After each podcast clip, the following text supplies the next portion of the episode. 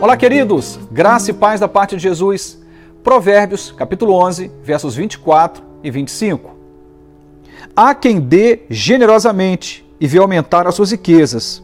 Outros retêm o que deveriam dar e caem em pobreza. O generoso prosperará. Quem dá alívio aos outros, alívio receberá. Eu fui criado numa família muito simples. Meus pais tinham uma baixa renda, vivíamos com muito pouco mas pessoas honestas, batalhadoras, trabalhavam muito. E mesmo tendo muito pouco, uma coisa que eu aprendi vendo os meus pais e vendo os meus avós era que aqueles que aparecessem lá em casa comeriam daquilo que nós tínhamos à mesa.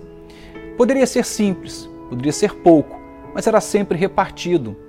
Eu aprendi então na minha família a repartir. Eu e os meus irmãos aprendemos a repartir. E com isso nos desapegamos até podemos ter coisas, mas as coisas não precisam nos ter. Até se pode ter dinheiro, mas não é necessário que o dinheiro te tenha e seja senhor do seu coração. Porque a generosidade é a grande proposta de um Deus de amor para mim e para você. Aprendi que quanto mais a gente reparte, mais temos. Não falta na nossa casa, nossa mesa, quando aprendemos o caminho da generosidade. Já falei numa outra ocasião nessa série que generosidade é a prática do desapego. A gente precisa aprender a desapegar-se. Ou a gente desapega agora, ou desapega lá no final, quando a morte chegar. Teremos que fazer isto. E já que teremos que nos desapegar no final, que tal já viver a prática desse desapego, sendo generoso? Há sempre alguém precisando de um socorro, há sempre alguém buscando uma ajuda. E nem sempre você tem algo para oferecer que o dinheiro compre mas você pode ser generoso quanto ao seu tempo, ao seu abraço, generoso dando atenção, acolhendo, amando, e generoso também repartindo o pouco que você tem, se você julga ter pouco. Eu acredito que ninguém é tão rico que de nada precise, e ninguém é tão pobre que não possa repartir, que não possa doar. Sempre tem algo aí nessa realidade que nos chama atenção para a doação.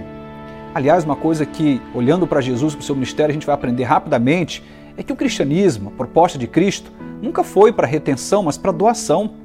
A grandeza de um homem na ótica de Cristo e do reino dos céus não é medida pelo quanto ao longo da vida essa pessoa conseguiu conquistar e guardar, mas o quanto ela foi capaz de, enquanto conquistava, repartir, doar. Porque do Senhor é a terra, a sua plenitude, o mundo e aqueles que nele habitam. Somos apenas mordomos Salomão vai dizer aqui que a generosidade vai inaugurar para mim e para você um caminho de prosperidade. E não está te convidando a você negociar, a ser a, um mercador da bênção. Vou fazer esse ato generoso porque isso vai me trazer um retorno. Nem seria generosidade, a princípio seria uma outra coisa. A generosidade é quando você reparte sem ter nenhuma expectativa de retorno ou de reciprocidade. Mas a promessa de Deus é sempre cumprida. E ele vai dizer aqui que é a prosperidade no caminho da generosidade. Diz assim: o generoso prosperará. Quem de alívio, quem dá alívio aos outros, alívio receberá. Como é bom quando a gente consegue fazer esse caminho. Os anos se passaram, com a graça de Deus, eu, meus irmãos, tivemos o privilégio de avançar, estudar, conquistar alguma coisa, não muito, mas suficiente para também ter e poder repartir. Continuamos nesse caminho até o, até o final da nossa vida, tendo que aprender a nobre tarefa de doar. Não é uma tarefa fácil. Vou confessar para você, e é óbvio que é algo meio que comum a todos nós, que temos uma tendência ao apego. Mas Deus nos convida. Seja generoso, desapegue-se. Isso vai te trazer a bênção, vai te trazer a prosperidade.